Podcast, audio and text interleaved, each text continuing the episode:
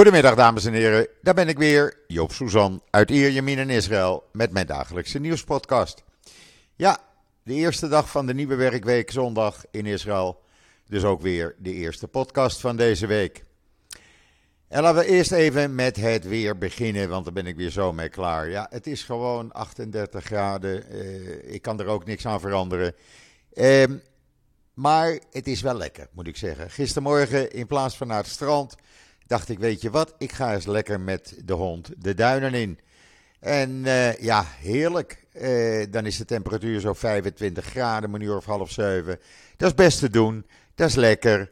En uh, kan je lekker rustig wandelen tot aan het strand en dan via het strand weer terug. En hebben we lekker gewoon een paar uur gelopen voordat het te heet werd. En voor de rest, ja, dit is de zomer in Israël zoals hij normaal is. Het wordt alleen uh, ja, nog wat warmer de, uh, deze week. Volgende week zullen temperaturen van rond de 40 graden heel normaal zijn. En uh, ja, dat is elk jaar begin augustus. Dus hou er maar rekening mee. Wil je nog lekker weer en ben je een beetje uitgekeken op het Nederlandse weer? Ik zou zeggen, kom lekker een paar dagen naar Israël toe. En dan COVID, want dat gaat natuurlijk gewoon door. Ja, het aantal besmettingen was gisteren niet zo hoog, maar er werden ook niet veel mensen getest. Zo'n 9308 mensen. Maar het positiviteitspercentage, dus het aantal mensen eh, dat, dat positief test, dat zit op 30,74 procent. En dat is natuurlijk veel te hoog. In totaal zijn er in het land 68.188 viruspatiënten, het merendeel met hele lichte klachten. En die zijn na twee, drie dagen gewoon weer eh, kunnen ze weer de straat op. Er liggen nog 388 mensen ernstig ziek in het ziekenhuis. 104 van hen in kritieke toestand, 95 daarvan aangesloten aan beademing. Het aantal mensen wat aan COVID is overleden is gestegen naar 11.278. Ik denk dat uh, dat percentage, dat hoge percentage, ook in andere landen, waaronder Nederland, zo zal zijn. Uh, het kan niet zo zijn dat het alleen in Israël is. Maar goed, eh, dat moet naar beneden toe, willen we uit, echt uit deze golf zijn. En dan werden we vanmorgen verblijd, althans de Nederlandse gemeenschap, met heel leuk nieuws. En eigenlijk wel goed nieuws. Een paar eh, maanden geleden werd bekend dat de grote Franse supermarktketen eh, Carrefour naar Israël komt. Maar vanmorgen werd bekend dat de Spar naar Israël komt. Ja, u hoort het goed, de Spar. Nou, de Jumbo en Albert Heijn nog. Nou, daar zitten we toch helemaal goed. In ieder geval, uh, Spar uh, gaat winkels openen in Israël. Uh, ze zijn in gesprek met Amit Zeev, was kort, tot voor kort CEO van uh, Jenot Bitan Wijnen. die heeft een intentieverklaring ondertekend voor de lancering van Spar. Het zou kunnen zijn dat ook Rami Levi zich ermee gaat bemoeien, maar dat is een gerucht wat nog niet uh, echt duidelijk uh, ja, naar buiten komt. Uh, ja, dus de Spar komt naar Nederland, of naar Israël. Echt een Nederlandse supermarkt. Nou, dan, hoeven we toch niks meer te missen. Dan gaan we in plaats van naar de Supersol of uh, Jogadanov of we gaan naar de Mega, gaan we naar de Spar. Gezellig, zou ik zo zeggen. Leuk nieuws. Voor mij mogen ze snel open. En dan ook nog het liefst bij mij in de buurt. En dan uh, in ander nieuws, want er is natuurlijk nog veel meer nieuws. Er was natuurlijk afgelopen nacht weer een actie uh, tegen terroristen uh, in de Westbank. In een aantal plaatsen, waaronder Nablus. En in Nablus, ja, daar vond men het nodig om op de IDF te gaan schieten. En vol te gaan vuren. IDF schoot terug. Twee uh, terroristen gedood, zes minimaal gewond. En er is ook een behoorlijke wapenvoorraad uh, gevonden en in beslag genomen. Allemaal te lezen in Israël Nieuws. En dan uh, van 9 tot 11 augustus is voor de 35ste keer het Kletsmer Festival in Safat. En dat, ja, dat is altijd leuk. Ik heb er een videootje bij gedaan van het Klezmer Orkest. En wat nou het leuke is, uh, ik had het nog niet eerder gezegd, maar op 8 augustus wordt een van de kleinzoons uh, wordt bar. En dat doen ze in Safat. Dat betekent dat we allemaal een nachtje overblijven en dus de 9e augustus ook in Safat zijn. Dus we kunnen al die maandagavond daar natuurlijk al genieten van klezmermuziek. want er wordt ook door de straten gelopen met klezmerbands. En door de steegjes van de oude stad. Er komen straatartiesten, er komt een soort markt, eh, nou ja, van alles en nog wat. Het wordt heel gezellig en daar krijgen we er zomaar extra bij tijdens die bar mitzwe. Hoe leuk is dat? Ja, ik eh, verheug me daarop. Het is eh, eh de oudste kleinzoon van eh, mijn overleden partner en dat is dus mijn kleinkind ook. Ik ben bij zijn geboorte geweest en eh, ja, het is natuurlijk geweldig dat we dat kunnen meemaken. Het is jammer dat Michel er niet bij kan zijn. Dat mijn meisje dat van bovenaf moet bekijken. Maar goed, we weten dat ze erbij is. En dan, uh, ja, in Haifa heeft men uh, met röntgenfoto's onder het schilderij van Amedeo Modigliani, uh, het schilderij Naakt met een hoed uit 1908, drie onvoltooide schetsen van de beroemde Joodse Israëlische kunstenaar of Joods-Italiaanse kunstenaar gevonden. Hoe mooi is dat? Het hele verhaal daarover kunt u lezen op Israël Nieuws. Eh, het is natuurlijk wel apart, vind ik. Eh, ja, zo vaak komt het niet voor dat je onder een bestaand schilderij drie niet afgemaakte schilderijen vindt. Heel bijzonder en binnenkort allemaal te zien in het uh, Gaifa Museum. Um, wat hebben we nog meer? Ja, we hebben genoeg eigenlijk. Eigenlijk, Rob Fransman, mijn vriendje, maakte mij erop attent, want ik had het gisteren even gemist. In het Parool staat een artikel van uh, Marcel Levy. En ja, hij, uh, hij heeft helemaal gelijk. Die historicus Dirk Mulder, die directeur van Westerbork was, die vond, uh, of die schrijft in een boekje, want dat boekje moet natuurlijk verkocht worden, dat het ach, dat afvoeren naar die concentratiekampen, dat werd helemaal niet als vee altijd gedaan. Dat werden gewoon goede personentreinwagons voor gebruikt. Eh, waar mensen comfortabel konden zitten, vindt meneer Mulder, die zich dan ook nog eens een keer historicus eh, noemt. Ja, eh, ik zal dat eens vragen aan die 337. Ik kan dat helaas niet meer vragen. Aan die 337 eh, weggevoerde familieleden van mij uit Westerbork. Die echt als vee in veewagens werden weggevoerd. Maar goed, dat boekje van meneer Mulder moet natuurlijk verkocht worden. Dus komt hij met deze briljante ontdekking.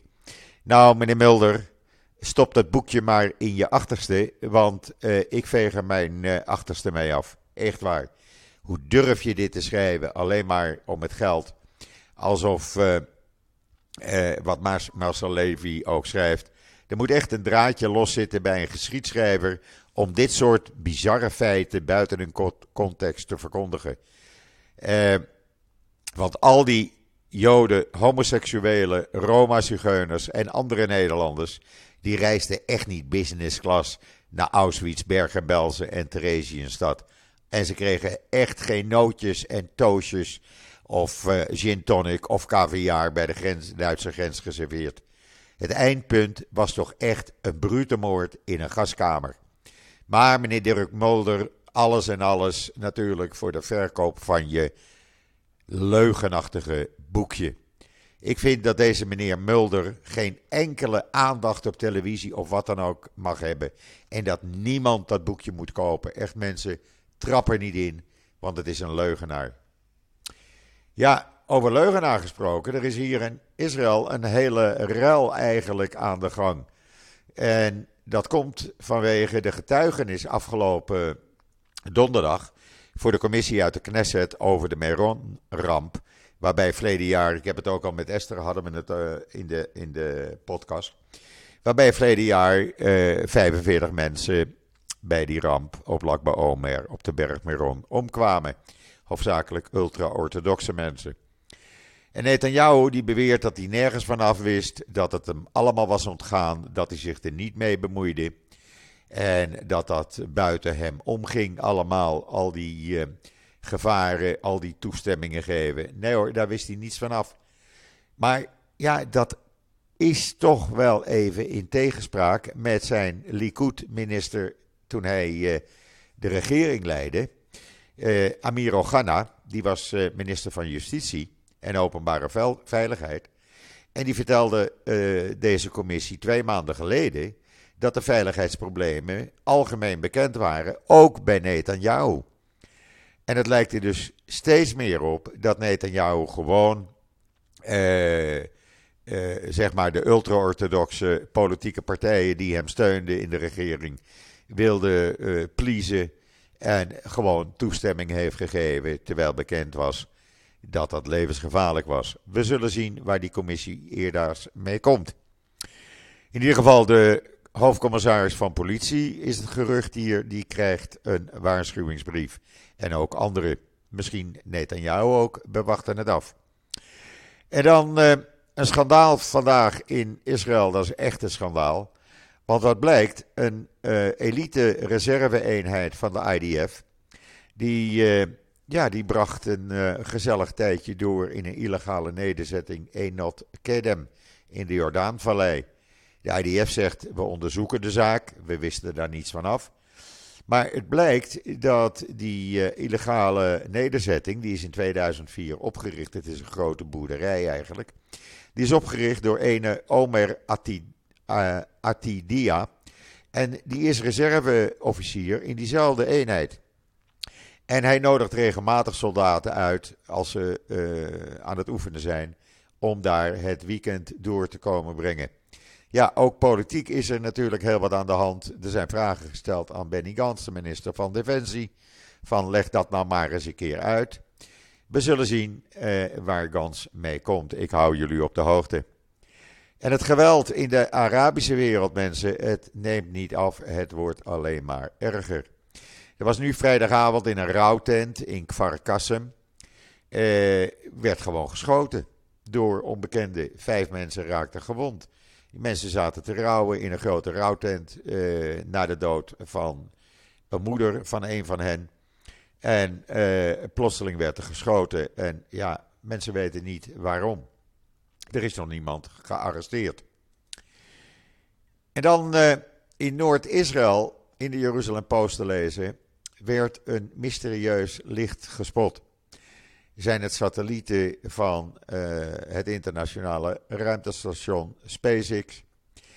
Uh, of zijn het UFO's of is het wat anders? In ieder geval, het is een heel raar licht. Je kan de video's zien op, uh, in de Jeruzalem Post. En ja, het lijkt mij niet op satellieten. Het bleef zo'n 15, 30 seconden aan de hemel. En ging informatie en daarna weer uit elkaar. Heel raar allemaal. Kijk maar even naar die video. Maar goed, de wonderen zijn de wereld nog niet uit. En nu blijkt het dat uh, president Biden uh, Abbas uh, geprest heeft, gepusht heeft, om samen te werken ook bij die Abraham-akkoorden. Maar ja, Abbas, die heeft daar nog niet over besloten, want dan moet hij zijn verdienmodel afstaan. En ja, dat verdient juist zo lekker, want hij kreeg weer 316 miljoen dollar van Biden en 200 miljoen dollar voor ziekenhuizen in Oost-Jeruzalem. Ja, dan ga je toch niet met de Abraham-akkoorden samenwerken. Dan krijg je helemaal geen geld meer. Nee, dan moet je ze keurig gedragen. Nee, dat doen we niet. Dus het ziet er niet naar uit dat Abbas dat gaat doen. Het is te lezen in de Times of Israel trouwens. Ja, en dan hebben we hier weer wat leuks. Het is niet voor het eerst hoor.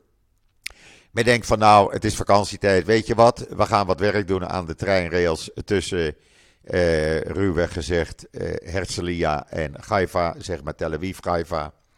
Dus dat betekent geen treinen naar Haifa.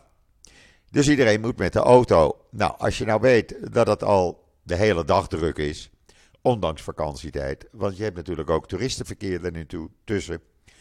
Dan kan je je voorstellen hoe het nu 24-7 deze hele week zal worden. Daarnaast wordt er nog aan de weg gewerkt bij Natanja, bij Olga, vlakbij Caesarea. Eh, chaos om. En dat wordt nu met eh, het niet rijden van de treinen alleen maar erger. Dit is infrastructuur Israel Way. En dan gisteren iets heel triest in een, uh, ja, hoe noem je dat? Een trampolinepark in Rishon Sion, waar ook klimmuren zijn en allerlei andere uh, ja, sensationele toestanden. Is een van de medewerkers, een jonge vrouw, is van 8 meter hoog naar beneden gevallen. Het bleek dat haar veiligheidsriemen niet zo goed werkten. En dat harnas liet dus los en ze viel met een dreun op de grond. Ze is ernstig gewond. Het bedrijf werd gisteren gesloten, maar is vandaag weer open. En dan, uh, ja, Israël heeft 5000 vaccins besteld voor tegen de apenpokken. Er zijn nu 102 mensen besmet. Die vaccins komen deze week aan. Iedereen moet twee keer gevaccineerd worden, dus daar redt men het wel mee. En uh, dan kan men deze week beginnen met de eerste vaccinaties. En dan, ja, uh, dat is nog een hele toestand hoor. Dat sluiten van die kantoren van de Joodse agentschap in uh, Rusland. Sorry. Want ja, Lapid zegt: het kan onze banden met Rusland beïnvloeden op een negatieve manier. En daar zou hij best eens gelijk een kunnen hebben. Dat is natuurlijk helemaal geen goede zaak. Nathan Saransky heeft inmiddels de Joden in Rusland opgeroepen. Verlaat het land nu het nog kan. Wacht niet langer als je naar Israël wil. Verlaat het land nu voordat die kantoren dicht zijn. Want ja, er komt een soort ijzeren gordijn, zegt Nathan Saransky. En dan kan je er helemaal niet meer uit. Het is een, uh, ja, ik vind het een, uh, een hele toestand. Ik weet niet waar die meneer Poetin mee bezig is, maar nee, kosher is het niet. En dan was er een Wizz Air vlucht van Tel Aviv naar Krakau in Polen. En meteen na landing moest iedereen via de glijbanen en allerlei andere toestanden het vliegtuig meteen verlaten. Want er was angst voor een bom aan boord. Gelukkig bleek achteraf alles kosher. En kon de bagage er gewoon uit. Maar het was toch even paniek daar in, uh, op dat vliegveld van Krakow. Je zal er maar in zitten, zeg. En dan, uh, ja, in Bahrein is een lid van de koninklijke familie ontslagen uit haar diplomatieke post. Want zij wou de Israëlische ambassadeur geen hand schudden. Uh, mevrouw Mai bint Mohammed al-Khalafi die uh, is door de Bahreinse koning ontslagen op staande voet. Nadat, ze, nadat hij hoorde van die weigering. En hij zegt: uh, Ja, dat pikken we niet. Dan ga je eh, maar uh, wat anders doen. En ben je niet meer in diplomatieke dienst. Zo werkt het. Dit is normalisatie. Trouwens, over normalisatie gesproken. Gideon Saar, de minister van Justitie gaat morgen even twee dagen naar Marokko. Ja, hij is de volgende. Naar de opperbevelhebber verleden week. Eh, daar kan je nog lezen met de films allemaal op Israël Nieuws. Want Gideon Saar gaat allerlei juridische overeenkomsten tussen Israël en Marokko ondertekenen. Hoe mooi is dat? Het is toch allemaal heel normaal. Wat niet normaal is, was gisteren in Bet Shemesh. Het is vreselijk. Het was het openingsnieuws van alle journaals. En het is nog steeds op het nieuws. Een vader heeft zijn dochter van 21 doodgestoken. Hij eh, eh, mocht niet in hun buurt, zijn. Hij was een jaar geleden gescheiden. En gisteren plotseling. Uh, de moeder was een weekend weg in het noorden met vrienden. En kon haar dochter niet bereiken. Ze belde de zoon van 17. Die ging het huis in. En vond daar zijn zuster van 21. En zijn vader in een plas bloed. Verschrikkelijk. Die man heeft eerst zijn dochter vermoord en daarna zichzelf. Hoe krijg je het over je hart?